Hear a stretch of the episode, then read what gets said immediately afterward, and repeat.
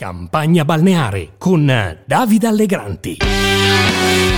Benvenuti, benvenuti. Oggi altra puntata speciale di Campagna Balneare, il podcast con cui vi accompagnerò ancora qualche giorno nell'analisi del post voto. Ci sono tante cose di cui occuparsi. Oggi eh, con noi c'è Fabiano Amati, consigliere regionale del P D in eh, Puglia e eh, presidente della Commissione Bilancio del Consiglio regionale pugliese. Benvenuto Fabiano, grazie di essere qui con noi. Ci diamo del tu perché ci conosciamo. Io uso sempre questa politica, insomma. Grazie a te, grazie, grazie a te. Senti Fabiano, tu sei del P D, sei anche stato molto critico su questioni direi eh, dirimenti in campagna elettorale, tra candidature pittoresche eh, che giustamente hai criticato, e adesso siamo in un'altra fase, siamo nella fase del congresso del Partito Democratico. Non so se hai notato, c'è una sovrabbondanza di aspiranti segretari, perdona la cattiveria, più segretari che voti? Sì, c'è questo rischio. Ci siamo presentati alle elezioni con liste invotabili e idee inesistenti. Adesso c'è questa gara alla segreteria nazionale, ma finora diciamo non c'è il programma che attacchi il cuore del problema. Non c'è una candidatura, almeno finora, con l'idea eh, centrale del problema, perché il P D ha bisogno del più grande dei gazebo, per dire la più grande elezione primaria, cioè aperta agli elettori e a chi vuole, per stabilire una linea netta anche a costo di una scissione. Un'altra. Per eh, cominciare a... So- no, un'altra, è quella che c'è da fare, ah, okay. Perché il P D ha, ha bisogno di essere riportato alla dimensione di partito popolare di massa, e invece si rincorre l'unità, l'unità che serve soltanto diciamo a galleggiare, eh, ha bisogno di essere riportato a questa dimensione e deve eleggere una persona e un programma netto. Il P D è privo di idee, l'idea non può essere la responsabilità, cioè andiamo in soccorso eh, sempre eh, con un po' di poltrone ministeriali.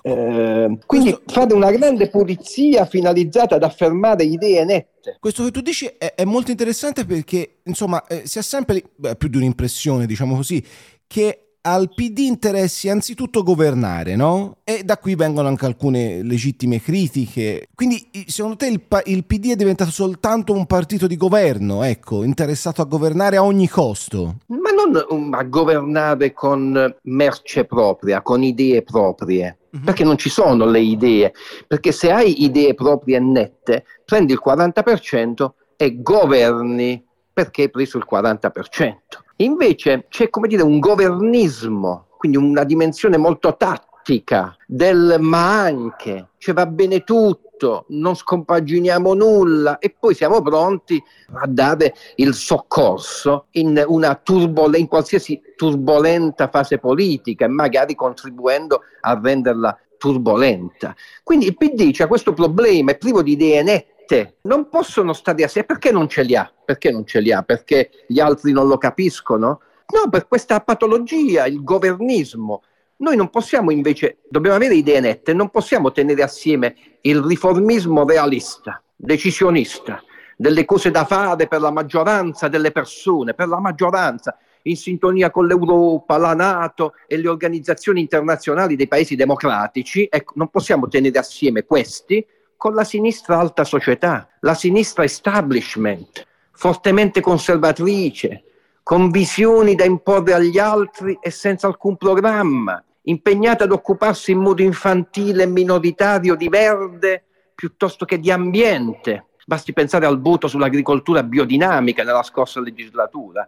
Una sinistra alta società e di establishment che si occupa di paesiologia, orientamenti sessuali, diritti civili, declamazioni di uguaglianza, sfornando però disuguaglianza tra gli intellettuali, loro, e gli idioti, gli altri. Ecco, c'è bisogno di questa separazione, perché eh, occuparsi di diritti sociali significa assumere decisioni nette.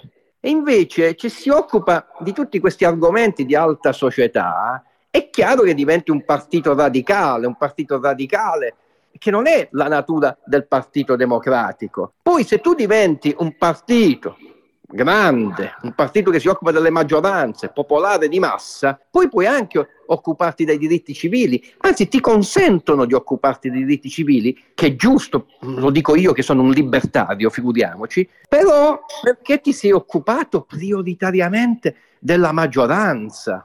Cioè di, ecco qual è di, di lavoro, di economia, P D. Giusto? Di, di... di liste d'attesa in sanità, in questa campagna elettorale nessuno ha detto che esiste in Italia una legge, la quale dice, è disapplicata ovunque, la quale dice che se i tempi di attesa nell'attività a pagamento sono superiori nei tempi di attesa dell'attività istituzionale, cioè quella erogata dal Servizio Sanitario Nazionale, si blocca, si deve bloccare l'attività a pagamento. Ok? In nessuna regione italiana, tranne qualcuna forse, si applica questa disposizione. E questo è un diritto sociale, cioè non avere le persone in fila al C U P significa un diritto sociale. Perché certo. Non lo si fa? Perché il P D non è netto su questo?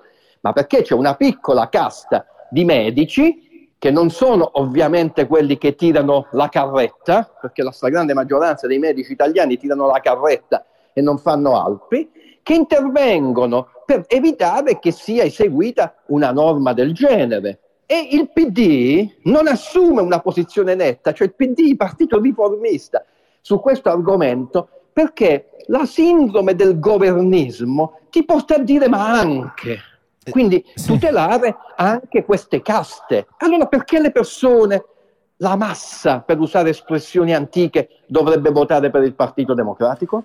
Un'ottima domanda, eh, Fabiano. Senti, ma tra i problemi, cioè, c'è tra le ragioni per cui poi la gente n- non va a votare il Partito Democratico, c'è anche un problema con la classe dirigente. Entro più nel dettaglio, c'è un problema con la classe dirigente nel Mezzogiorno, visto che insomma eh, me ne sono anche occupato in varie occasioni nei miei articoli, nei miei podcast, e volevo sapere un po' che ne pensi. E entro ancora più nel dettaglio, ne, in Puglia c'è un problema con Michele Emiliano? Sì, c'è. Qui nel Meridione ci sono anche dei caciccati. Ora questi caciccati Eh, ovviamente si intravedono per esempio nel voto ai cinque Stelle, perché non è che dobbiamo credere anche alla favola, no, il voto a cinque Stelle è tutto il reddito di cittadinanza, perché per esempio faccio osservare che c'è anche molta imprenditoria che ha votato i cinque Stelle perché i cinque Stelle sono il partito dei bonus, eh sì. bonus facciate, bonus edilizi vari, bonus arredi, eccetera, eccetera. Quindi, sì. Ma c'è anche una quota di questo voto che è una quota contro questi, questi governi regionali, perché altrimenti non si capirebbe perché al sud è maggiore il successo dei cinque Stelle rispetto ad altre regioni del nord. Quindi eh, da questo punto di vista, se si può interpretare su chiave locale questo voto, nel voto dei cinque Stelle c'è un no a queste forme di potere meridionali che si diffondono nelle regioni. Ora, il punto è che in uno strano ribaltamento della realtà, questo argomento, nella dimensione regionale, viene assunto per esempio da Emiliano, cioè l'argomento del successo dei cinque Stelle, come un attacco a Letta per non aver fatto l'alleanza con i cinque Stelle, ok? Ah, ah, però. Non tenendo conto che una parte di questo voto ai cinque Stelle è un voto contrario alla sua gestione. Quindi viene preso come argomento per attaccare Letta, che non avrebbe fatto l'alleanza con i cinque Stelle, naturalmente un istante dopo essersi fuffati tutti i posti in lista eleggibili cioè, e aver richiesti a, Le- aver richiesti a Letta, peraltro tutti maschi, sì. Perché questa è l'ulteriore, l'ulteriore stranezza. Cioè io, io che non credo tanto al fatto eh, delle quote, perché secondo me uomini e donne devono essere valutati sul merito, tuttavia è scritto nello statuto del P D che esistono le quote e loro si sono presi i posti violando le quote, sono tutti maschi i capolista, cioè sì. Quelli dei seggi sicuri. Allora questo stato di cose, la somma di questo stato di cose mi fa dire ma come pensate di poter vincere le elezioni politiche generali in questo modo? Ecco perché c'è bisogno di fare un grande gazebo, non un congresso, sai perché, sai perché i congressi sono la discussione profonda, tempo per valutare, una, oppure un'altra frase che non ha nessun significato logico, le idee prime degli uomini, come se le idee avessero sì. le zampe, come se le idee avessero le zampe o le gambe e camminassero da sole, oppure ci fosse un marziano che le butta giù dal cielo distribuendole come provvidenze. C'è tutte queste frasi, questa fraseologia, null'altro è, se ci pensi bene, che è un modo per galleggiare. Allora non c'è bisogno di un congresso, perché noi, come dire, a noi molto spesso piace il congressare più che il governare. C'è bisogno invece di un grande gazebo che dica con nettezza quali sono le idee del P D sui diritti sociali, liste d'attesa, rigassificatori per evitare peraltro la guerra, rigassificatori per evitare la guerra, cioè per garantire la pace, infrastrutture energetiche, piano casa, edilizia, agricoltura, cioè argomenti da diritti sociali che fanno il partito popolare di massa, cioè il partito che possa ambire al quaranta per cento.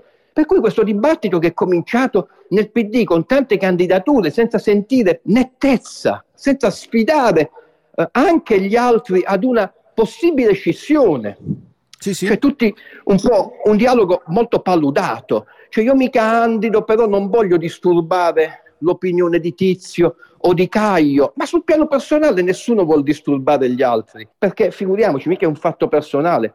Ma se ci candidiamo dobbiamo disturbare gli altri, anche perché se gli uomini non si mettono in urto non riescono a produrre nulla di buono né per sé né per il paese. So, so, sono d'accordo, sono d'accordo. Quando la discussione diventa molto ovattata e appunto, tra l'altro, mh, non sui valori importanti su cui c'è anche bisogno di scontrarsi, insomma, no? E poi le, le discussioni non vengono risolte, i problemi non vengono risolti. Tra l'altro, il P D, come hai anche spiegato bene, Eh, tu adesso ha un problema di identità, no? Non si capisce mai che cos'è, eh, è il partito di Provenzano, eh, cito i due vice segretari eh, che sono esemplificativi di questa ambiguità, è il partito di Provenzano o è il partito di I- Irene Tinagli, per dire, no? Eh, ora può essere anche il partito di entrambi, però eh, diventa un manche, no? la, la, la, la risoluzione finale, e, e, e penso che anche queste ambiguità vadano, vadano disciolte.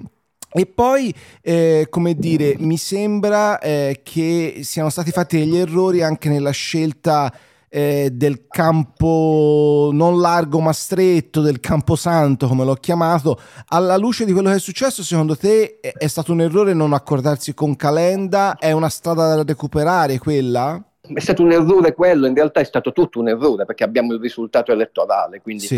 è anche facile dire cosa si è sbagliato, tutto. Sì, e quindi, no, ti, no, ti, e cita- quindi, ti citavo Calenda quindi, in particolare perché i flussi di voto fanno vedere che effettivamente Calenda ha preso voti al P D. Eh, cioè, quello, sì, quello... sì, no, certo, ma Calenda, sì, ma Calenda da parte sua eh, non, non è andato lì a dire subito ok, io ci sto, però che ci stanno a fare con me Bonelli e Fratoianni, ok, c'è stata una certa ambiguità, ci sto a questa condizione, eh, oppure cioè, ci sono tanti se, tanti ma, eh, come, come dire, quando si sbaglia alla fine, diciamo, eh, c'è un errore collettivo.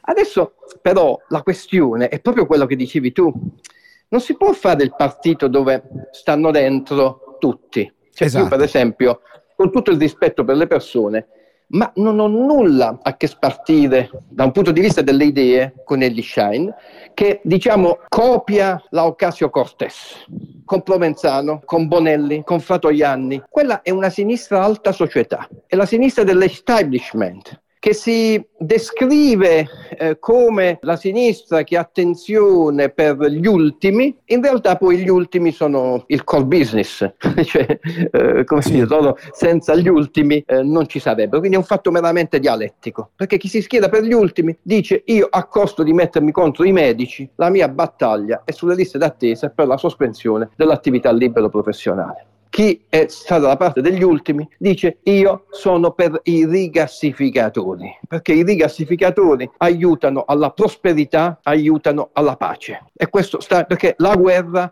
frega innanzitutto gli ultimi, i poveri. Quindi c'è tutta questa evocazione molto alta società, establishment degli ultimi e delle disuguaglianze, dove per esempio questo accanimento sulle disuguaglianze è un accanimento meramente dialettico, perché poi tradotto significa generare ulteriori disuguaglianze tra chi è bravo e intelligente, loro, sì, e gli altri che sono tutti idioti che non la pensano come loro. Basta pensare, per esempio, che su alcuni argomenti particolarmente controversi, non appena qualcuno osa avere una opinione dissenziente, cominciano gli attacchi squadristici e totalitari.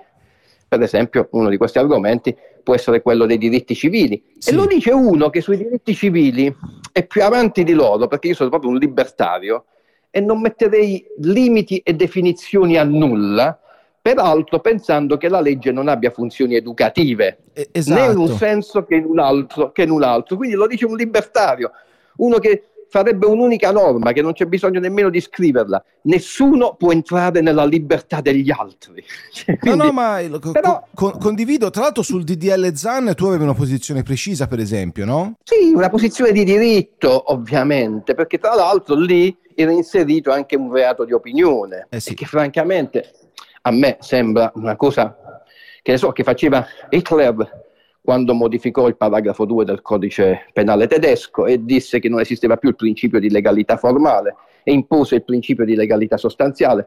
La stessa cosa che fece Sta- la fece Stalin, non la fece Mussolini in Italia da un punto di vista formale, cioè nel codice, perché aveva un ministro che era un ministro che risentiva fortemente delle idee di Beccaria, ma non divaghiamo. Sì. Però qui, ecco, nel P D...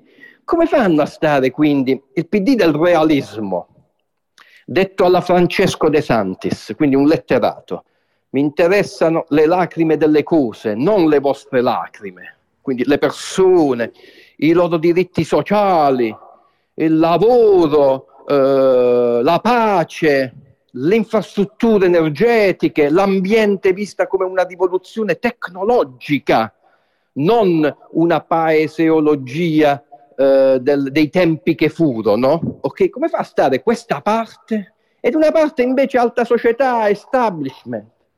Quindi ecco perché c'è bisogno di un grande gazebo dove si mettono in evidenza queste due posizioni, perché ci sono molto legittimamente, ma ci sono, e alla fine una vince e l'altra perde, e quindi generando possibilmente anche un momento di chiarezza. Certo. Cioè anche a costo di una scissione, anche a costo di una scissione, perché non è che bisogna spaventarsi, se non la si pensa allo stesso modo, e non è che è un reato poi eventualmente dividersi, non è che è un peccato.